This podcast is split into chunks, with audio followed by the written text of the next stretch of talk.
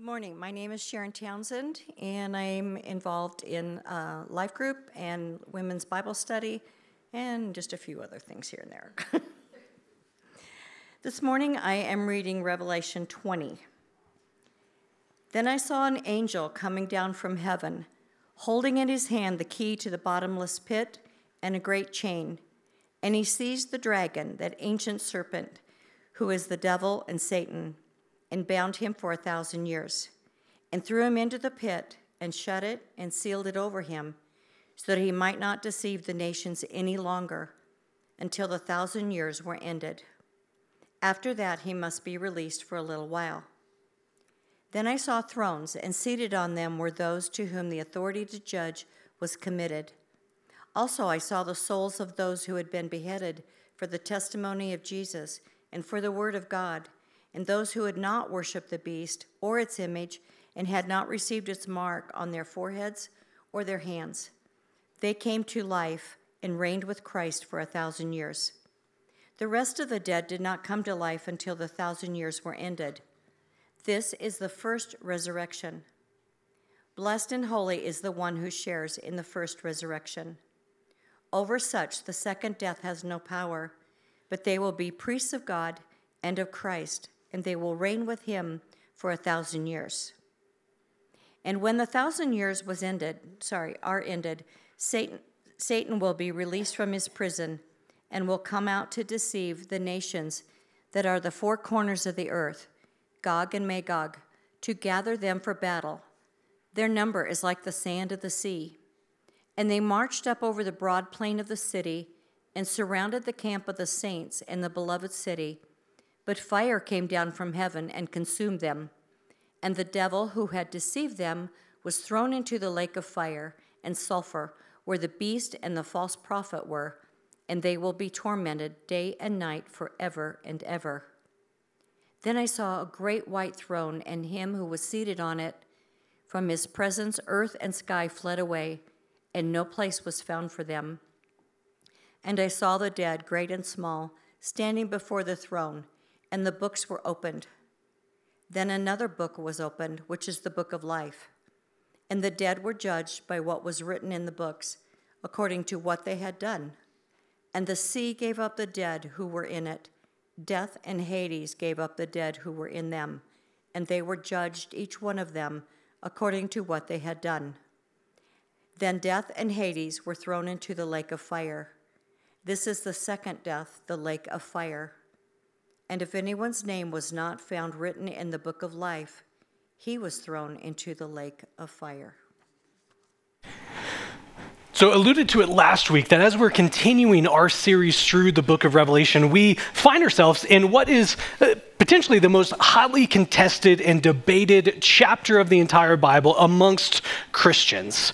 And it's, and it's all with how do we deal with the, this a thousand year period. But before we get into any of the details, into any of the options, I, I think it's really important that we understand the flow of this entire chapter. That's why I'm so grateful Sharon read the entire thing so that we can understand what's going on in the context. So we can see what is the outline of this chapter. So it starts with the binding of Satan, that by Jesus' power, Satan, which uh, John makes it very clear who he's talking about, that ancient devil, uh, that ancient serpent, the devil, Satan. There's no guessing about who is this that he's mentioning. Every name possible is used here. But Satan is bound. That is, he's limited in his ability to influence and tempt the nations astray from, from God. And this is a period, uh, this binding period, we're told, lasts for a thousand years. During that same time, Christians are raised back to life, reigning with Christ, acting as priests over this, this uh, world. Following the thousand years, Satan is released and gathers people to himself, amassing against God. And we find that this is the final judgment of Satan and those who are not aligned with Christ.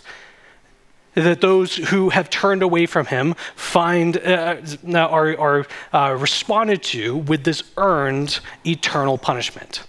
The alternative to that, and this is dipping a little bit into chapter one, but we got to get some of that good news back into this chapter as well. The alternative to that, those who remain faithful, we hear of the eternal rejoicing of those whose names are written in the book of life.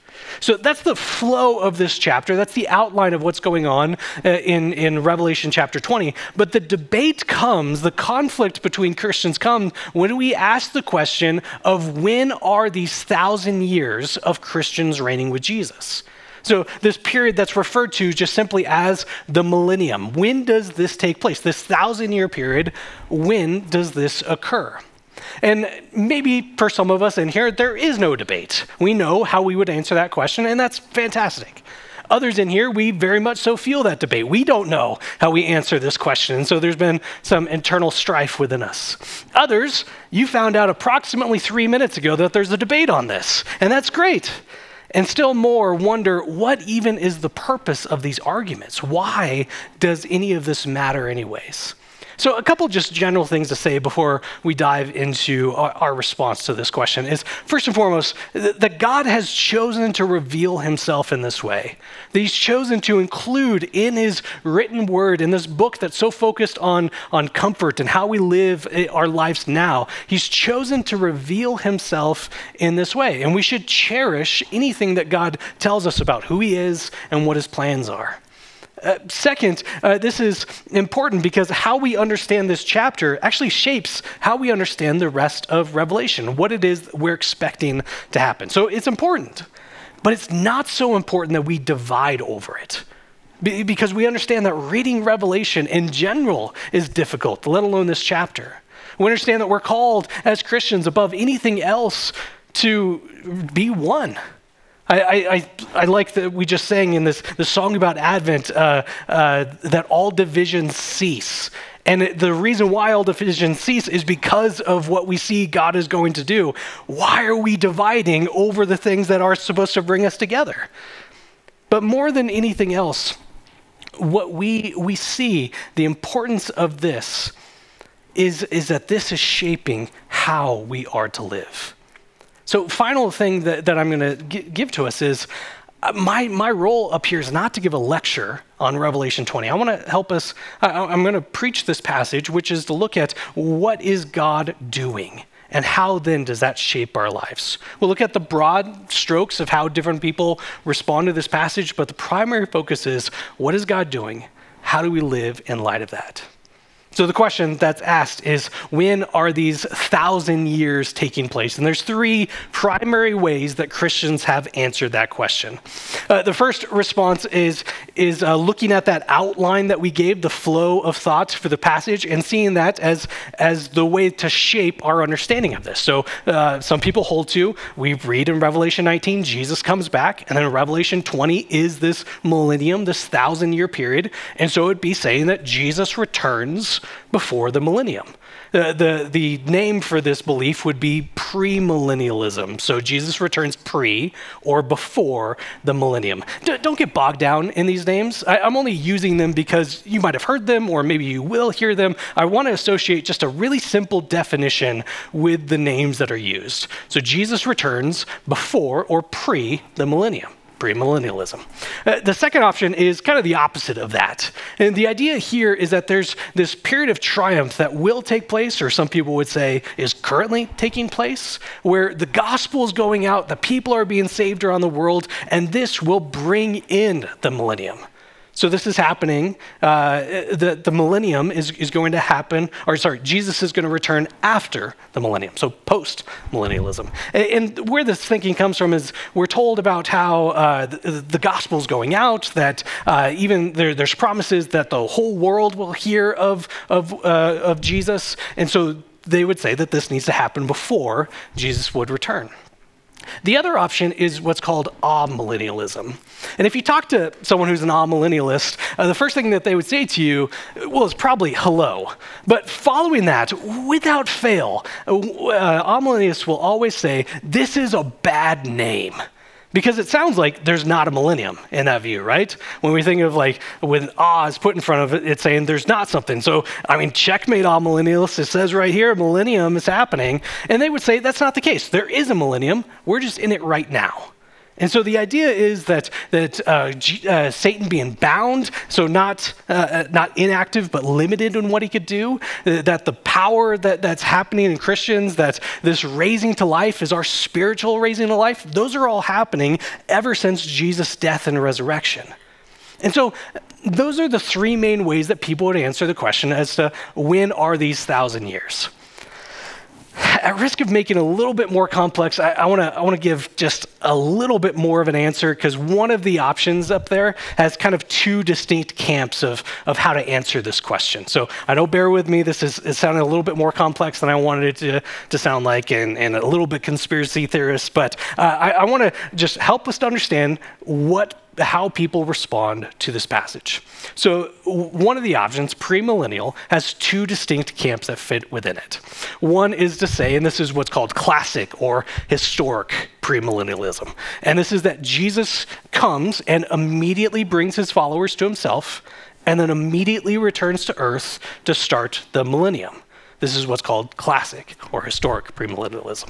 The other option is that, uh, and, it's, and it's trying to hold uh, parts of Revelation as distinct events. And so uh, it's, it's a view that's trying to capture all uh, of, of uh, what's being said throughout the book to hold them as distinct events. And it's that Jesus returns, but not to earth. It's, it's uh, like a, a secret or private return in which he brings his followers, removes his followers from the earth to himself for a period of seven years. And this seven years is what's called in Revelation the Great Tribulation. It, it includes events that we've seen all throughout. So uh, the beast coming from the sea, the false prophet, God's wrath on the earth. Uh, God is removing his people from experiencing any of that. After the Great Tribulation, he then, Jesus returns with his followers to the earth to start the millennium. So all, all, of these different views here. Uh, sorry, I forgot to say. This one is called uh, dispensational premillennialism. Premillennialism, and it's the most complex name that we have. The idea is that there's different dispensations or orders of times that God is working throughout this. All of these different views. Which one is the correct one? You know, I'm not particularly interested in that question. And uh, the, the reason for that is so many strong and good Christians have held to all of these different views throughout church history. Even if you try to look at, okay, so which, which one uh, is, is the best fit from church history? Uh, which one have other Christians held to that I should hold to instead? I mean, all of them. You look at when the church is doing really well. I mean, postmillennialism is thriving in those times because it's this time of triumph. When the church is suffering, it's premillennialism. We are waiting for Jesus to return to usher in something good. You look at uh, the earliest people in church history, they've held to uh, historic premillennialism. You, did you wonder how we got the name historic? It's the earliest views that we have from the church. But the most held view in terms of years is probably amillennialism, going from Augustine in the fifth century to, I don't know, 1700s, 1800s, something like that. That's a long time of people being predominantly amillennialist. But if you look at what's the most popular, at least in America right now, it's going to be dispensational premillennialism. So church history doesn't help us in figuring out what to do. And the reason why there's so many debates here, the reason why there's so much difficulty and, and why Christians have disagreed over this is because, yes, Revelation is hard to read. It's hard to understand what is going on in this passage. But more so than anything else, Revelation 20 is the only passage in Scripture that clearly speaks to this millennium period. And so we're trying to hold what is said in Revelation 20 with what is said in the whole rest of the Bible. And every single one of those four viewpoints that I've given have difficult passages to understand. They have really challenging, uh, uh, a really challenging time explaining how this passage or this passage fits into their viewpoint. Every single one of these viewpoints is on shaky ground, which ought to drive us to seek a more firm foundation. And that is the common ground that we have together. So I want to focus our time on what is the common ground of Revelation chapter 20. What is it that we agree on? What are the clear truths that we hold to, even in the midst of difficulty of understanding what's happening? And the, the common ground is the purpose of the millennium and a tremendous truth that we find in this chapter. So, first, I want to look at the purpose of the millennium. I, I focused our time on these questions of what's happening in it or when is it happening. But isn't the best question that we can always ask is why? Why is this God's plan? Why is this what He has revealed in Revelation, a book so focused on giving comfort to the original audience, giving comfort to Christians in every, uh, every age? Why is this what's revealed? And we've talked all throughout the book of Revelation about how many different numbered events there are. And we've uh, looked at what the significance of the different numbers are. So uh, maybe, maybe think back to uh, of the different times and lengths of times and numbered times that we've seen throughout this book, especially as it re- relates to the difficulty or the persecution or the suffering that Christians are going through. A couple examples uh, that come to mind. We hear of an hour of trial. We hear as well of, uh, I have them written down because I'm losing it right now. An hour of trial. We have uh, days of, of uh, tribulation, and um, I can't find it. Uh, days of tribulation, trampling that occurs for months. There even are periods of years. We're told of time and time and half time, which is three and a half years. So hour of trial, days of tribulation, trampling for months, three and a half years, all of these times that are happening. And yet, the duration of this glorious reign of Jesus on the earth with his people who are raised to life, that's a number that goes beyond anything that we've seen throughout this book before. That, we are told, is a millennium, is a thousand years. I mean, I mean, yes, we are looking forward to eternity with God when we are, uh, we are His people, we know and are known by Him. But think about in the midst of all the difficulty that we are told that the church is going through, this incredible truth that's promised to them. I, I mean, in no way does this diminish what, what Christians have and will experience. In no way does this diminish the difficulty that you have and will go through. But man, how much easier is it to endure the hour? Or the day or the months, knowing this thousand years of splendor. As we look at why has God revealed this, this millennium to his people, how much comfort do we draw? How much endurance is possible when we know that the vindication of God's people greatly exceeds any and all difficulty that they will go through? The second bit of common ground that we have is this tremendous truth, which comes uh, from the, the last scene of this chapter, which is uh, Revelation chapters 20, uh, Revelation 20, verses 11 through 15. Let me, let me reread that for us.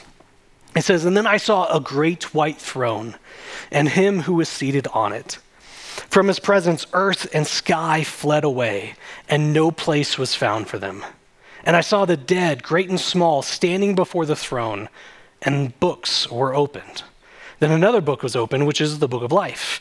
And the dead were judged by what was written in the books, according to what they had done. And the sea gave up the dead who were in it, and death and Hades gave up the dead who were in them, and they were judged, each one of them, according to what they had done. And then death and Hades were thrown into the lake of fire. This is the second death, the lake of fire. And anyone whose name was not written in the book of life, he was thrown into the lake of fire. So, th- this whole thing starts with this incredible picture, once again, of God's glory. It reminds me of chapter four. It's this chapter of God's majesty, how uncontainable He is, how otherworldly He is, how pure and holy this God is. And we see that just by God entering into this world. We see him entering in, and his mere presence alone begins to remove the effects of sin on the earth. This incredible phrase that's used from his presence, earth and sky fled away. The idea is that this, this world that we live in, it bears the marks of a world of sin. It is itself coded by, by the fall, by sin that happens in. It falls short of God's perfection, that everything around us has, has felt the, uh, the impact of sin. And that by God, by his presence, by him entering into this world, by him beginning to usher in a new kingdom, a perfect creation, his presence alone removes all that's broken and frail and fractured and old. And we see that as he's coming, as he's, as he's bringing about uh, a restoration of creation, this restoration includes the pinnacle of creation, which is humans. That all the dead are raised, but we saw the Christians raised before, and now this is the rest of the dead. And yet we are told that uh, Paul, in particular, he writes, all will stand before the judgment seat of Christ. And so all are being judged. And we're also told what the basis of this judgment is it's these books that are open, these books that contain a written record of everything that everyone has ever done.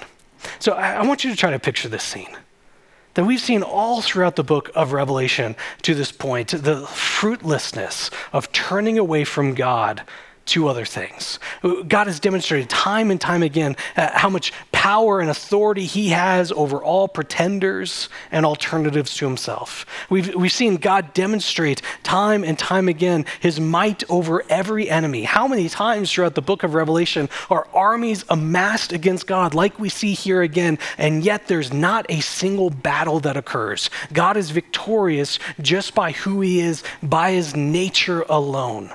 We've seen God demonstrate time and time again how incomprehensibly glorious He is, that He causes people to collapse just by the mere mention of His presence. That the best picture that we have to describe Him is, is sounds and, and noises and phenomena that just cause us to tremble. That is the picture of God that's received to us. And now he has brought forth on this throne all of humanity amassed before him to give an account to what they've done. Here, the ever faithful, ever glorious, ever holy God is there, and every person needs to give an account of what they've done. The basis of this judgment is these books are brought out, and it contains what everyone has done. The idea is that it's, it's a written record of, of all that we've accomplished, all that we've done, all that we've thought, all that we've dreamed of. You know those, those quiet moments that we thought no one else knew of? It's in the books. Those things that we forgot that we've done or said or thought. It's in the books. Or those things that we are very much so aware of because we tend to play them on a loop on our worst days. That's in the books. But it's no longer just what we know that we've done. We are now in front of this ever holy God, having to give an account of what we've done. there's only one possible conclusion to that.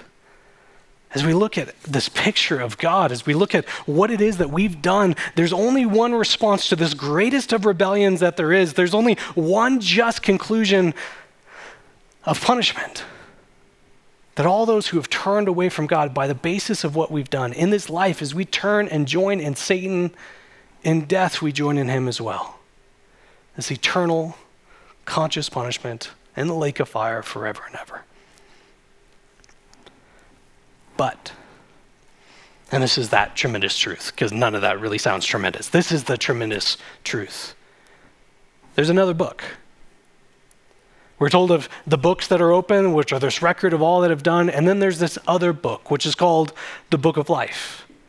Chapter 21 gives us a little bit more of understanding. It says it's the Lamb's, it's Jesus' book of life. And this is a book that's shown up all throughout the Bible. Moses talks about it. He pleads with God to not blot his name out of God's book. Jesus talks about it. He says to not rejoice in abilities or authorities or things that we receive from Jesus, but to rejoice that our name is written in heaven. It's shown up all throughout the book of Revelation. Chapter 3, uh, this letter is written to the church at, at uh, Smyrna, to one of the churches in chapter 3 uh, that those who are faithful, those who conquer, their names will remain in the book of life. On the other hand, those who turn away from God, those who uh, are identified by the beast, who bear their mark on, his, uh, on their foreheads, on, on their hands, it, it is proof that their name has not been written in the book of life from the foundation of the world. And in Revelation chapter 21, that those who are written in the book of life, they are the ones who enter into God's city. It's like this heavenly register that if your name is in here, it shows that your place is with God. So we have these, these two books that are written. There is the books or the book. And everyone is judged according to what they've done. But those in the Lamb's book of life, they do not face that earned eternal punishment. Those who put their, their trust in Jesus, who remain faithful to him, who belong to the Lamb, as all that they've done is brought out, as these books are open, as that's revealed, uh, the, their name is then cross referenced with the book of life. And if their name is in here, then all of this, every rebellion, every failure, everything that they've turned away from God on, everything that they've done that fallen short, that is all stamped completely as forgiven. That it's known, it's written right there. This record of debt is right there, and yet it's completely forgiven because their name is in the book of life. I mean, think about how we read this passage, and it's so, it's so difficult to understand, and it's so much easier to, to have arguments over what's going on. And yet, in the midst of this confusion, there's so much that is absolutely crystal clear. There's so much that is certain of the reality that is to come. And first and foremost, we rejoice in the fact that Jesus is coming back. It's what we're waiting for at Advent. It's what our greatest hope is in. It is what we, no matter where we land on, how do we understand the millennium? What's happening? When is this going to occur? What is exactly the mechanics of God bringing this in? In the midst of all that, we can at least say, Jesus is coming back. It is why in our statement of faith, we, we list what is clear and what is certain and what gives us hope in this life and in the life to come in what we say we believe. Uh, let me just read that for you. This is, this is what we as a church say we believe. It says that we believe in the personal, bodily, and glorious return of our Lord Jesus Christ. The coming of Christ at a time known only to God demands constant expectancy and, as our blessed hope, motivates the believer to godly living, sacrificial service, and energetic mission. This is the certain coming future. This is God's revelation that He has given to us that no one can stop, no one can put on hold, no one can make uh, it to be delayed or come sooner than God has perfectly planned from the foundations of the world to occur. This is what we are re- waiting for. This is our certain future. And yet, the other part that's uh, clear about this reality to come is we live as people who are written in the book of life. We're told that this is what is happening. This is our certain future, and yet it's a reality that we live out of right now. As we look at this chapter, our names, the ability to be written in Jesus' book, comes solely because of Jesus. Any authority that's given to Christians in this book or in this life is because of Jesus. Eh, the, any forgiveness that's given, the being made as a new creature, reconciliation with God, the ability to be faithful to the end, this is all because of Jesus. See, it's our union our relationship with Jesus that begins when we trust solely in Him, that is what assures us of our future, but that is what gives us uh, our present situation as well. That there's nothing, nothing in this life that can fracture me. There's nothing can shatter me. Those hours of trial, these, these days of tribulation, no matter what I go through, nothing can fracture me, nothing can truly harm me because my name is written in his book. Not by anything that I do, I've done. I know what happens when I'm going up there by what I've done. I know what's in those books, what's waiting for me. But I know more than anything else, my name is in his book because of him. And so nothing nothing can harm me.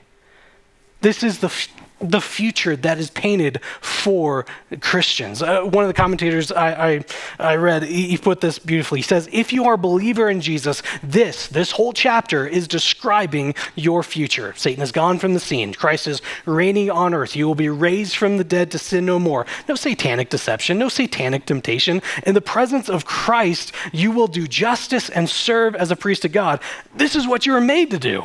You were created to enjoy God as king in God's land, in free obedience to God's law, uncontaminated, undefiled, unsullied, no devil prowling around like a roaring lion. Freedom, joy, righteousness. As he says, if you're a believer in Jesus, this is describing our future. And yet, because our names are written down, because the basis of all of this is because of what Jesus has accomplished on our behalf, this is the reality, this is the identity that we live out of right now. Think about all the things that we let identify us. Think about all the things that give us purpose and value and worth in this life. And yet, there's nothing more secure, there's nothing more completely saying who we are than the fact that my name is written in Jesus' book because of what Jesus has done on my behalf. That I can live out of this joy and righteousness and freedom that is to come. I can live out of that now because the reality that Jesus has already accomplished this on my behalf. That those who are faithful, their names are in the book now. So, my greatest identity in life, for life, and life to come is that my name is written in his book. But he gets to the last bit of the reality to come. There are people around us whose names are not written in the book of life. I mean, the most horrifying image in this entire chapter is we have this thousand year reign of Jesus, and then after that, Satan is loosed, and people immediately flock to Satan, away from the only worthy God away from this only one who has power and authority and worth, and to something lesser, to something that can only bring doom. I mean, maybe it's just me, but it's hard not to, to personalize this.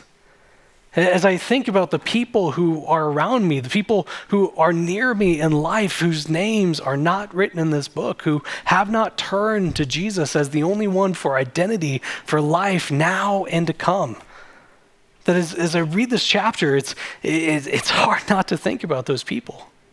And, yet, it is as well the reminder that God has us exactly where we are for a reason. That the neighborhood you're in, the school that you go to, the place that you work, all of that is what God has ordained for you to be in from before the foundations of the world. We, it's a reminder that God is patient in his judgment, that this has not yet happened yet. We read elsewhere in the Bible that God wishes for no one to perish. And we, we know as well that, that, that he is working through his people to bring people who are far away near to him.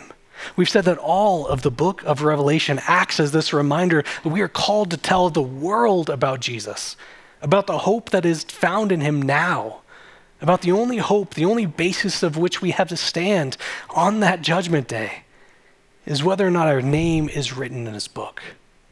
And no place is that call to tell others about Jesus more clear than here, as we see the result of what happens for those whose names are not in his book. And, and I know that this is difficult. I, I know that it takes boldness. I, I, know that we don't always have the words. I, I know that it's difficult and we don't want to upset people and we don't want to overstep uh, uh, or don't want to step on people's toes. I, totally get all that. But I also think that there, there has never been an easier ask there's never been an easier opportunity to point people to Jesus than, than this time of year.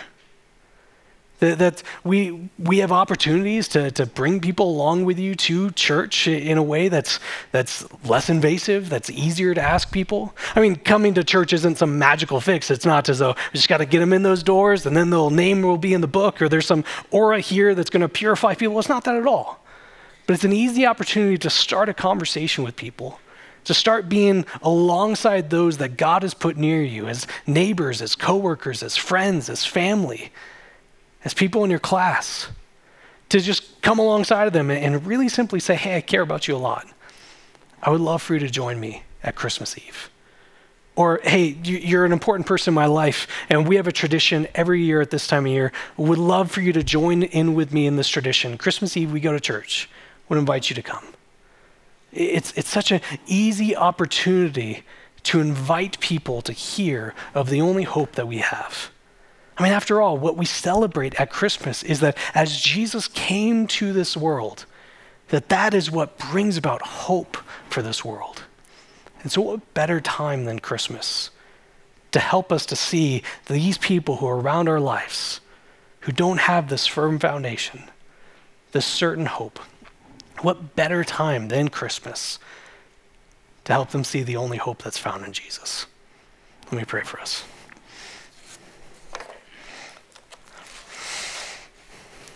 Father, we are so grateful for all that you've revealed to us about who you are, about what you've done, about what it is that you are doing. And Father, while it's, it's difficult to understand, while it's hard to make sense of when we hold it uh, alongside all of the rest of what you revealed to us, we, we know that we are waiting eagerly the, for the day that it becomes clear. But more so, we are waiting eagerly, eagerly for the day that we see you clearly. We are grateful for the fact that we do not stand on the basis of what's written in those books, of what we've done, for there's only one possible result if we're standing on our own two feet. But we are grateful for the work of your Son, for the work that you've done on our behalf that it's by you that we are able to endure, that we're able to stand, that we are able to find forgiveness at all. Help us, as we saw in, in what we believe as a church, help us to hear of what it is that you're doing. Help us to expect your coming. Help us in this Advent season of waiting to be motivated to live, to be ever faithful for you, to serve others uh, inside the church and out but more so than anything else, to help people see the only source of salvation, the only source of hope, the only future that there is, and that is in you. So it's to you and you alone we pray.